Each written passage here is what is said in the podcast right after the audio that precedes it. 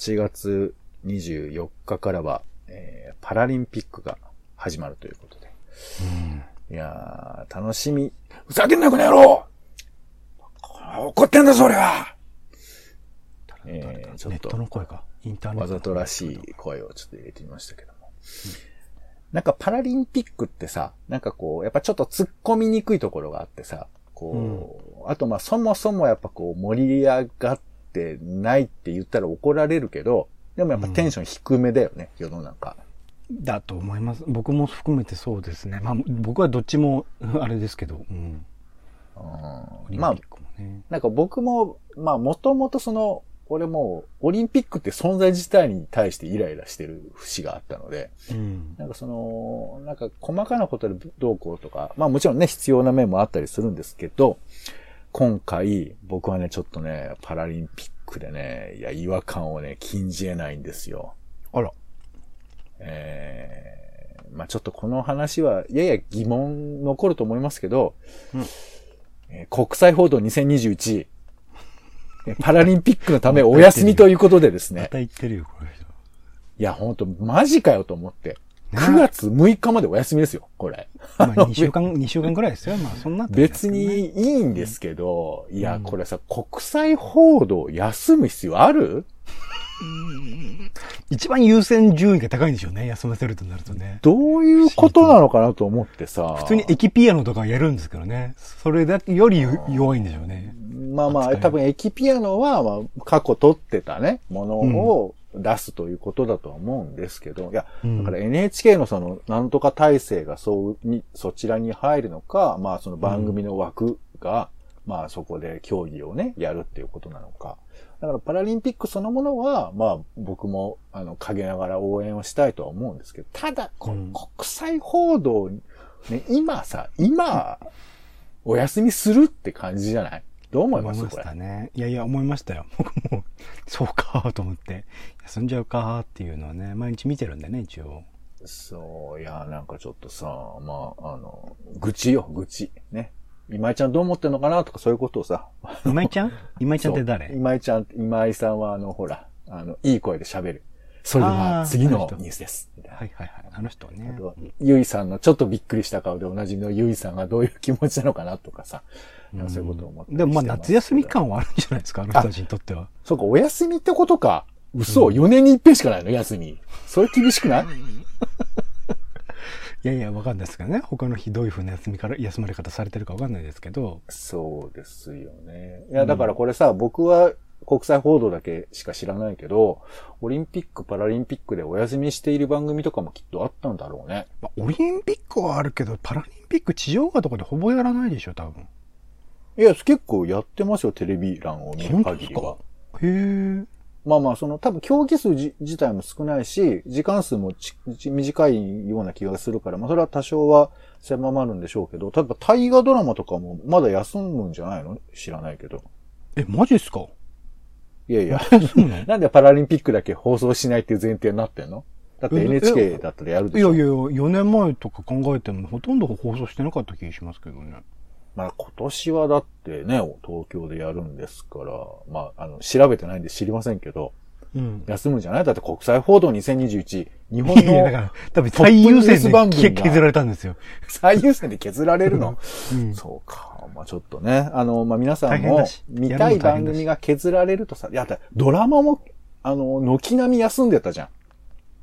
そう、だから終わったのかと思って。まあ、俺楽でしたけどね、むしろ。なんか、あの、毎週見なきゃいけないと思っちゃってるドラマとかアニメとか多かったりするんで、あれが削られてくれるとすごく気持ち的に楽でしたけどね。まあ僕もね、逆にあの、オリンピックの期間、テレビ見なくていいやっていう気持ちにはなれるんで、これはちょっと良くないんですけどね。うんまあまあ、そんなわけで、えー、ちょっと残念っていう報告でございました。これ、あんまりちょっとね、未来のない話ですけど、まあね、9月6日までね、ちょっと待ちたいと思います。まあその間にね、えー、ドキュメントでも見ましょうかね。うんはい。ということで、友達、職場、夫婦のちょっとした雑談から仕事のヒント、ツイッターの投稿の種などですね。えー直、直接役には立たないけれど、あなたの背中をちょっと押すね。そんなことができたら嬉しいなということで、種ラジは世の中のいろんな種を探すポッドキャストです。はい。えー、お相手はカルチャー中毒者のオレジさんと、どうもどうもどうも。お天気散歩人のポンの二人です。よろしくお願いいたします。お願いします。はい。ちゅうことで、週の始まりは、えーおしゃべりの練習場、種枕のコーナーです。はい。では参りましょうか。えー今週気になったトピックス、上げております。えーまず一つ目。類人猿もこんにちはさようならとコミュニケーションの開始終了を合図することが判明したという、えーギガ人のニュースがございました。わかります？どういうことか。なんか書いてることわかりますけど、どういうことです？本当に？あのー人間ってさ、ボノボかな？まあ、さよならとか、うんこんにちはとかって言うじゃないですか。で、この、えっ、と、他人と共通の目標に向かって協力してコミュニケーションを取るための合図って言うんだって、これを。まあだから、うん、うん、うん。これから喋りますとか、何かまあ仕事しますとかわかんない。一緒に走行にいますっていうことも含めてだと思うんですけど、うんこういうのをジョイントコミットメントって言うんだって。うーん。おう、はよう、みたいなやつね。なんだけど、これは人間に特有かと思われてたんだけども、実は類人猿でもやってるかもしんないっていうことで。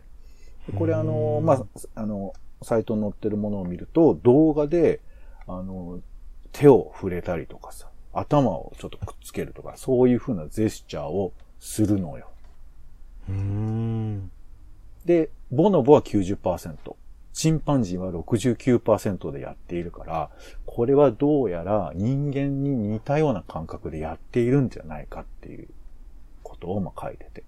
これ別に最近それを始めたわけじゃないですよね。ずーっとやってたっていうのに気づかなかったってことか。まあ、きそうだね。こういうことを、まあ、取り、まとめて、こう、チェックしてなかった。まあ、もしくはそういう論文、他にあったのかもしれないですけどね。ここにはそう書かれてますよ。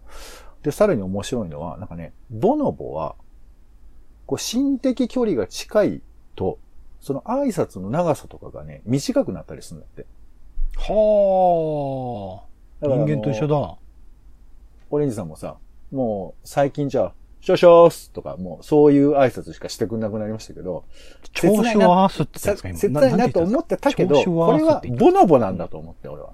なるほど。ボノボ化してる、類人化してるってことですね。心、心的距離が近づいてるんだなと思って、俺ちょっと安心したんですけど。で、一調子応を合わすより、調子って言ったらね、パンより近づくチのってことですよね。方は、うん全然変わんないんだって。へー常に同じ長さの挨拶をするんだって。常に同じ長さの挨拶をするんですか？そんな、し機械的な感じなんだ。そう。チンパンジーの社会は先制的な権力階層に基づいているために、挨拶に影響を与えなかったのではないかと推測をしていらっしゃるん日ですよ。本人とかの方がやっぱチンパンジー的なんですかね。挨拶とか長かったりするし。で逆に海外とかだとね、はいとか、ヤーとかってなったりするから、ボノボ的なのかもしれないですね。海外って言ったらまあヨーロッパか。そうなんだろう、その、まあ、ハグするとかの形は違うけど、仲良くなったらやっぱ挨拶もラフになったり、ちょっとなんか形変えてこう、パチンって手叩くぐらいになるとかさ。なんかそういうのあるんじゃないの？日本人でも。え、うんお兄さんはそういうのを変える方ですか？まあ変わっていくもんだとは思うんですけど。ういっす、ういっす、ういっすっていうう。ん。それ一回言うかね二回言うかぐらいに近いですか？ね。ういっす、ういっす。オレンジ流で考えると結構それってラフだよね。ラフ、ラフですね。そねんな、だってあのそうですね、オフィシャルな場でそれをやったらもう、食いだーってなりますねそう、もうね、徹底的に敬語で私生きてきましたってこう、言うぐらいの人ですけど、割と挨拶はラフだったりするから、僕はなんか、ボノボ的でいいなってちょっとね、嬉しく思ってる。ボノボ寄りになってるんですね、僕はね。はい。まあ、そういうふうなことを感じたということですね。うんさあ、そして、えー ISS に年金を打ち上げ、宇宙空間と地上で同時実験という AFP 通信の記事がありました。粘る金と書いて年金ですね。これもちょっとじゃあちょっとふ少しだけ深掘りますか ?ISS といえば、国際宇宙ステーションなんですけど、うんここにね、あの、ブロブと呼ばれる年金が、まあ、届けられたわけなんですよ。人間が意図的に届けたってことですね。意図的に届けたんです。で、これを、えー、育てるっていう風な実験みたいなことをするらしいんですけど、なんかね、これがね、名前が LU352 っていう命名されたブロブ、親の細胞と書いて新細胞っていうんですかね。で、乾燥状態に置かれると、この文字、文字ほこりっていう、まあ、えー菌なんですけど、金核と呼ばれる休眠状態に入ることができるわけです。だから、この菌は宇宙空間でも生き延びることが遅くできるってことだよね。クマムシみたいな感じですね。そうなのかな？そうなのかな？クマムシもそうですよ。あの、休眠状態に入りますから、あいつ。多くの生物は.性別は、まあ、おオス、メス、男女じゃないですか。うんこの年金の性別はね、720種類以上もあるんだって。どういうこと？いやもう、どういうことって言われたら俺はわからないけど、いいろいろあるわけですよ。だからその、まあ、僕らはイメージ、男性、女性にイメージがあるけれど、もうそういう風なイメージがもっといっぱいあるってことですよ。女、女、女、女、女、男みたいな人もいれば、男と男と男と男女みたいな人もいるってこと？だからそういう A、B の組み合わせだけじゃもうもはやないかもよ。男と C かっていう、って何？もう C とか B とかもあるかもしれない。いや、だそれはもうだって、あの、720個あるわけですから。はああるんですね僕は、まあ、まあ人間もね、結構実は多様だっていうふうにまあ。性別って分け方はね、人間都合で確かにつけたりだけってのありますからね。人それぞれ違うもんね。まあ、だからどういう観点でこれ調べてるのかはね、ちょっとプロの人に聞きたいなと思いますけど、そんな年金を宇宙で育てるって話を聞くと、育てるんですか？まあ、育てるっていうか、その、育成環境、えー、どうなんだろうね。まあでも、ここでは、特に詳しくは書いていないですけども、うん。これ何のためにやろうとしてんの？ここでも生きられるよみたいなことを証明したいのかな？えーっと、一方には餌を与えず、一方には餌としてオートミールを与える実験が計画されているとか、オートミール食うのかよ、年金。すげえな。どう食うのかちょっとわかんないけどね。で、まあ、地上でも、まあ、その、やる、似たようなことをやるらしいんですけど。手塚治虫の漫画とかだったら人型になってなんかいろいろ問題起こすやつですよね。いや、だけどさ、こんなものすごく独特な奴らがさ、なんかこう、宇宙からの放射線とか浴びてみたいな、そういうことをうん勝手に思っちゃいますけ SF ど。映画のやつですよね。ね、なんか。最近見たスーサイドスクワットでそういう話ありました？ああれは違うか。あれは宇宙で捕まえてきたなんか星型の 生命体が問題を起こす話でしたけど。はいでもこの AFP 通信のサイトを見ると、なんか、ありそうな気がしてきちゃって。うん。なんかでもこう、知らないものかける知らないものってさ、もうなんか、途端に何か起こるに違いないと思っちゃうね。年金と宇宙っていうさ、そういう組み合わせがあるとさ、なんかちょっと、まあまあちょっと楽しみではあるんですけど、何かね、これがちょっとわかりやすい話になったら面白そうだなと思いますが、まあそんなテクノロジーの話で言うとこれもありますね。えーイーロン・マスクが人型ロボットの開発を発表すると。ペプシマンね。かっこよかったですね。これだけど、まあね、この話によればもう肉体労働はやらなくて良くなる。で、あの、ユニバーサルベーシックインカムが必要になるっていう見解を示した。未来 SF すごいなと思って。まあまだこれが確実に売られるかとか、いつ出るかっていうのは明めちゃくちゃ高いでしょうね。出たとしてもね、今のところはね。でも、やっぱコストは下げるんじゃないかなと思うんだよね、本気にまあ。結構テスラって結構下げてますもんね、電気自動車。まあ、まあ高いは高いけど今ね。電気自動車はやっぱ安く、この、ここが、まあ、あとね、その、ちゃんと、えー、給電できるような仕組みとかを作っているところ事故が一発で死に至る。るんで、電気自動車とか超怖いですからね。人間まあでも、便利っていうものに人間勝てないかもしれないからさ。うん。ロボット欲しい？うんと、見てみたい。あそれこそ今ね、し静岡でやろうとしてるトヨタのああいうところ行ったら、人型ロボットとかがこう歩き回ってるとかだったら全然見たいですけど、うん今んとこまだそうですね、共に生活、てか僕、なるべくその、なんていうの自分に対する負荷を減らしたくないっていう生活をい営んでるので、なるべくその利便性から遠いところにいたいんですよ。スマホとかもなんか最新のものにするのとか怖いな人間と会うのは控えてらっしゃるでしょ？喋ったりとか。まあ、控えてる。まあ、そうですね。そういうそれが煩わしロボさはうん回避されてらっしゃるんですか？それがロボットになったからってどうっていう話でもあるし、ロボットとの会話に慣れてもどうっていうのは、伸び高するっていうのもあるし、誰かと喋んなきゃいけないとき、ロボットが全部喋ってくれるから。そそうやったら人と喋りますよ、全然。喋んの？うん。なんどういう、なんだと思ってるんですか？かあんまり、ね、親と喋るのも代理にやってくれみたいな、そういう風な感じなのかと思ったんですけど。全然、あの、親ととの、親とのコミュニケーションはいい方ですから、僕は。いいとか悪いとかじゃないんですけど、まあまあ、まだちょっとでもね、人型のロボットっていうのが量産化されたら、もしかしたら本当にアトムみたいなね、世界になっちゃうのかな。だからね、日本も、あの、キャラクターとしてね、ロボットの技術が盛り上がってるね、あの、ガンダムとか無理やり作ったりとかしてたりしますけど、イーロン・マスクに抜かれるのかななんてちょっと思ったりもしますけどね。うん。はい。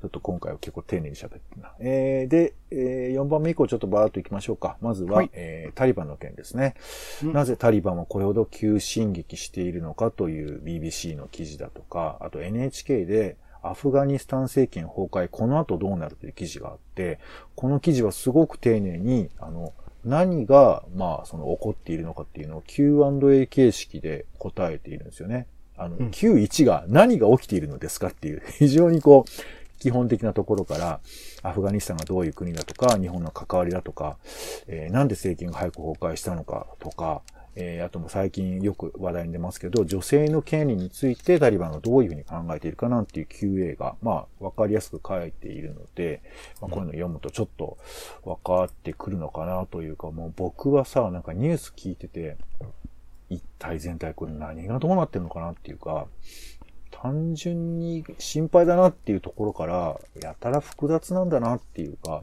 まあ、一番知っておくべきことなのかな。要するに、アメリカが911で、まあその、同時多発テロを受けたっていうことが、まあ、引き金になって、こうタリバン政権っていうのはアメリカが、まあ、抑えたっていう歴史があるわけじゃないですか。うん僕全然ピンときてなかったから、まあそういう意味で言うと、なるほどとか思ったりもするけど、うーん現地の人たちがね、どういう思いなのかっていうこととかも、やっぱ距離があるからピンときてないなっていうあたりとか、あとやっぱり SNS の影響とかもあるんだって。ツイッターでね、うん。発信とかしてたりして、そういうこととかいろいろ複雑なんだなと思うけど、でもなんかやっぱりシンプルに怖いよね。街中に銃持ってる人がいて、ちょっとデモ更新したらもうバンバン撃つみたいなのを見ちゃうとね。うんなんか、ど、そう、こう、親とこういう話しますか？なんか。あれ？さらっといくと思ってたんで、あれなんですけど。うーん、まあ、いや、複雑なんですよね。その、うん。今のだからバイデンさんの判判断とか含めても、もちろんそのブッシュ政権時代に決まったことで、えートランプがそれで継続して、一応政府の支援とかもしてっていう流れはありましたけど、まあ、いずれはね、それこそ日本におけるその在日米軍の話しっかりですけど、やっぱりその国からは、あの、なるべく離れられたらいいなっていう、その他の国の武力に、軍事に頼っていられるっていう状況もほど不安定なことがないので、なんとかなるかなと思っていたら、思いのほかこのアフガニスタンの国の軍というところが、タリバンにこう負けてしまってみたいなところがあって、だって人数的にはね、アフガニスタンの軍の方が多かったって話ですもんね。まあ、今言われてるのは、そのアフガニスタンの軍というものが、そもそも腐敗が多かったり、あとうんは、ああいうふうな統合型の軍というものが、まあ、民族国家においてはあんまり向いていないんじゃなかったのかとか、まあなんかそんないろいろ言われてはいるんだけど、なんかね、アイアンマンとか見てたらさ、なんか簡単に思っちゃうようなこととかもあるじゃない。だから、いやアイアンマンとかっていうか、アベンジャーズシリーズはそこらすげえ複雑に描いているからこそ、本当に闇が深いというか、うんうん。ね。そう、だからなんか、まあ、あの、中村哲さんなんかのインタビューなんかも読むとまた複雑な気持ちになってくるんですけど、だから世の中って、あれは別にタリバンに殺されたっていうわけでもなさそうっていう話ですもんね。まあ、誰が犯人かはちょっとは明確でないですけどね。うん。まあ、なんでちょっと、わかんないんで、わかんないですと思いながら、あの、ちょっと見ていきたいなと思ってることですね。えー、で、それから、ハイチで地震があって、えー、い死者が2000人を超えているということで、マグニチュード7.2だそうですね。それからトルコでも洪水があって死者が出ていたりするそうですよ。なんか、ね、日本でも水害ちょっと出てますけど、温暖化と一口に言っていいものかよくわかりませんけど、やっぱりいろんなことがあるんだなと思います。そして、えー、スリランカ女性が亡くなってまして、日本ですね。与党側入管の映像開示に応じずとありますが、えー朝日新聞ですね。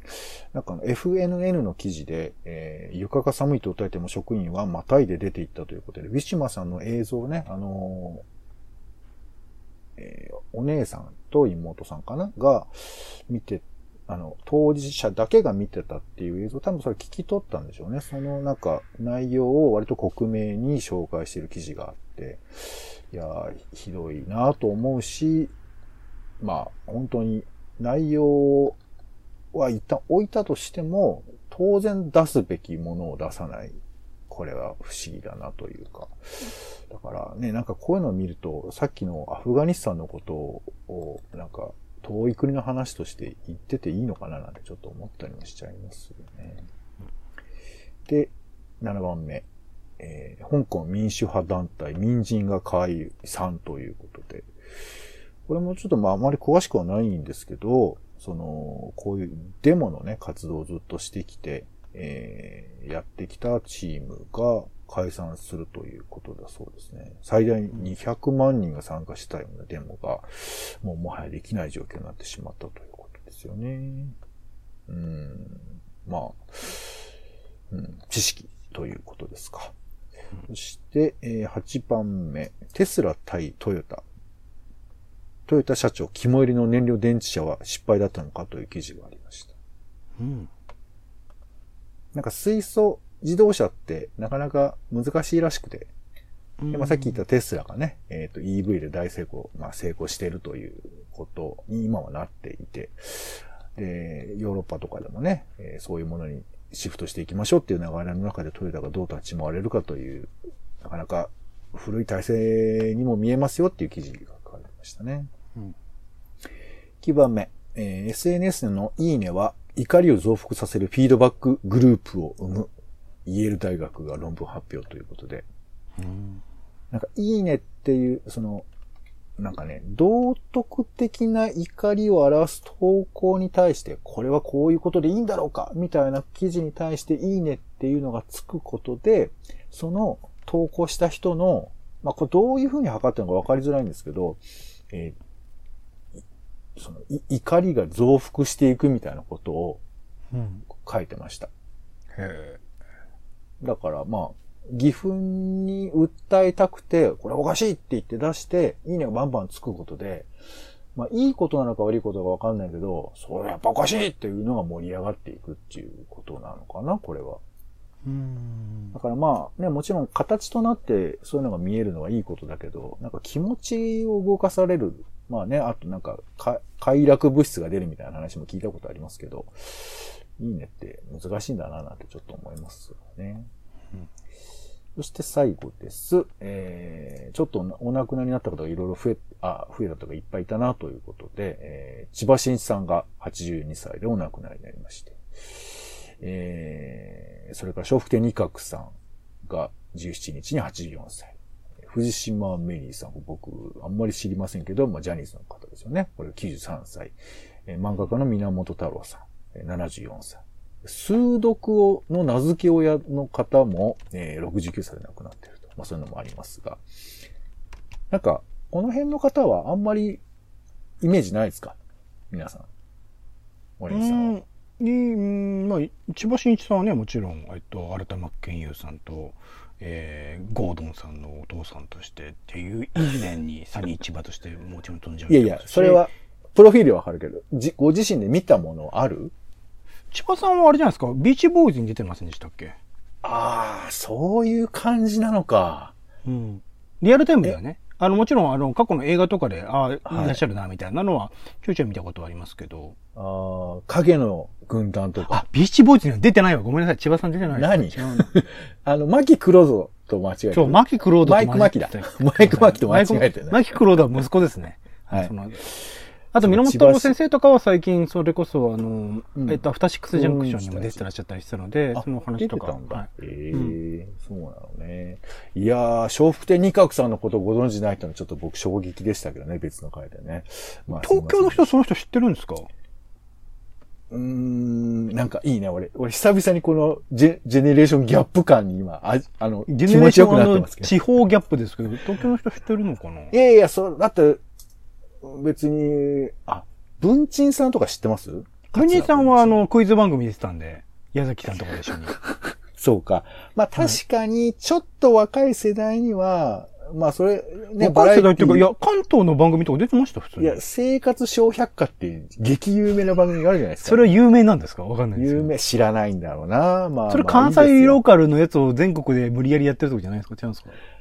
ああ、でもやっぱりあるんだね、こう、差別感みたいなのってね。差別っていうかあん違まり聞いたこう、エとリアがなかったけど違うんじゃないかなと思って番組ローカルだってことをちょっとこう、小馬鹿にするか結構ある、ね。小馬鹿にしてるんじゃなくて現実問題として、そいや、やってれを全国るでしょ。でやってたのかやってるよ。ちゃんとした時間に？ちゃん、いや、昼、ゴールデンタイムにやってましたどど真昼間にやってるよ。ドマ昼間の番組なんて誰が見てんだよ。いや、そんなこと言ったら何でもそうじゃん。そんなことないですいやいや、もっとゴールデンでやってる番組とかで司会をしてるとかだったらば当たり前のように知ってる。まあドリフだって知ってるとかってのありますけど。いや、いや、あの、知らない、知らないことは全然問題ないんですけど、あの、うん有名じゃないかって言われたら結構有名な人ですよ。そうなんだ。はい。まあまあ全然いいんですけど、そうそう。まあね、僕もそんな詳しいかって言われたら、あの、本当に落語の番組だとか、まあ、うん。そう NHK でしかね、見てなかったっちゃ見てなかったですけど、まあ、関西の、ね、方がね、ショックは大きいのかもしれないですが、はい。まあそんな感じでございまして、まあ、あーなんか、千葉さんなんかはね、モノマネをやられてた方だったりするから、なんかそういう人がいなくなっちゃうのはなんかモノマネをされていたってことですよね。や、やってはいないですよね、そうそう千葉ちゃんはそうんまあ、関根さんとかはいがやってるっていう、その距離感のさ、親しみ深い人だから、うんうんその人がいなくなっ、だから次に関根さんが亡くなった時にも俺多分もう結構寝込むと思うんですけど、まあいいや。はい。えーそんな感じでございました。では、えー今週の予定行きましょう。枕の予定です。えーちなみに、緊急事態宣言、まん延防止等重点措置が出てまして、9月の12日までね、一応あります。はい。どう考えればいいんでしょうか。8月22日は横浜市長選挙です。多分この、えー配信時点ではもう結果が出ているでしょう。そして、島崎東村の、えー亡くなった日ですね。東村期だそうです。8月23日月曜日はクリミアプラットフォームという、えー第1回首脳会議。これはね、ウクライナの、えーウクライナがですね、ロシアによって不法占拠されている南部クリミア半島の奪還を訴えるという国際会議を開くんですって。うんで、なんかアメリカをはじめとする40カ国が参加するっていうことを表明してるらしいんですけど、ロシアがこれ不法占拠してるわけですよ。うんで、これおかしいっつって国際会議開くってなんかすごくない？これだけ聞くと。うんね、日本でもまあそういうところがあったりしますから、あの国際的に訴えてるっていうことは、まあちょっと、まあ勉強してもいいのかなと思います。そしてあとウクレレの日だそうですね。あら、はいポンさんの日だ。はい。あの、なんかね、ポルトガルからね、ブラウギーニっていう楽器が伝わって、それがウクレレになったんですけど、まあその辺のところから、ウクレレの日になったみたいですね。8月24日、えー、東京パラリンピックの開会式が行われます。それからね、愛酒、えー、愛しいお酒と書いて愛酒の日。えー酒をこえなく愛した歌人、和歌山牧水の誕生日だそうですね。8月25日は、えー即席ラーメン記念日、えーチキンラーメンが発売された日ですね。えーそして東京国際空港開港記念日だそうです。8月26日木曜日はフランスの人権宣言記念日だそうです。8月27日金曜日は男は辛いよの日ということで、1969年に男は辛いの映画シリーズが始まったということですね。ちなみに、えー風天の虎さん、これは男つらいよのテレビ版がフジテレビで放送されていたんですけど、最終回でハブに噛まれて死ぬっていう衝撃の展開があって。で、これで、虎さんを殺すなって当初が、まあめちゃくちゃ来て復活したっていう、そういう、まあそれが直接だけではないんですけど、当初は来たらしいですよっていう風な 話がありあ、ます。結局トラさん死んでないですからね、最新作までね。そうか。どうね、すごいですね。し死んでないんですよ。はい。どっか行っちゃってるままなんで。はい。めっちゃ喋るな。はい。そして8月28日は民放テレビがスタートした日。1953年のことだそうですね。8月29日は焼肉の日。えーそして文化財保護法施行記念日だそうです。はい。ということで、オレンジさん、今週使いたい枕をお願いします。ちょっとペプシマンと悩んだんですけど、うん。文字誇り。お、いいですね。文字誇り。ブロブ。ね。ブヨブヨしたやつということで覚えておきましょう。うんありがとうございました。ということで、種枕は以上でございます。お相手は、えーブロブといえば Wii のゲームを思い出しますよね。えー俺だけ、えーポンと、オレンジでした。種ラジ、また。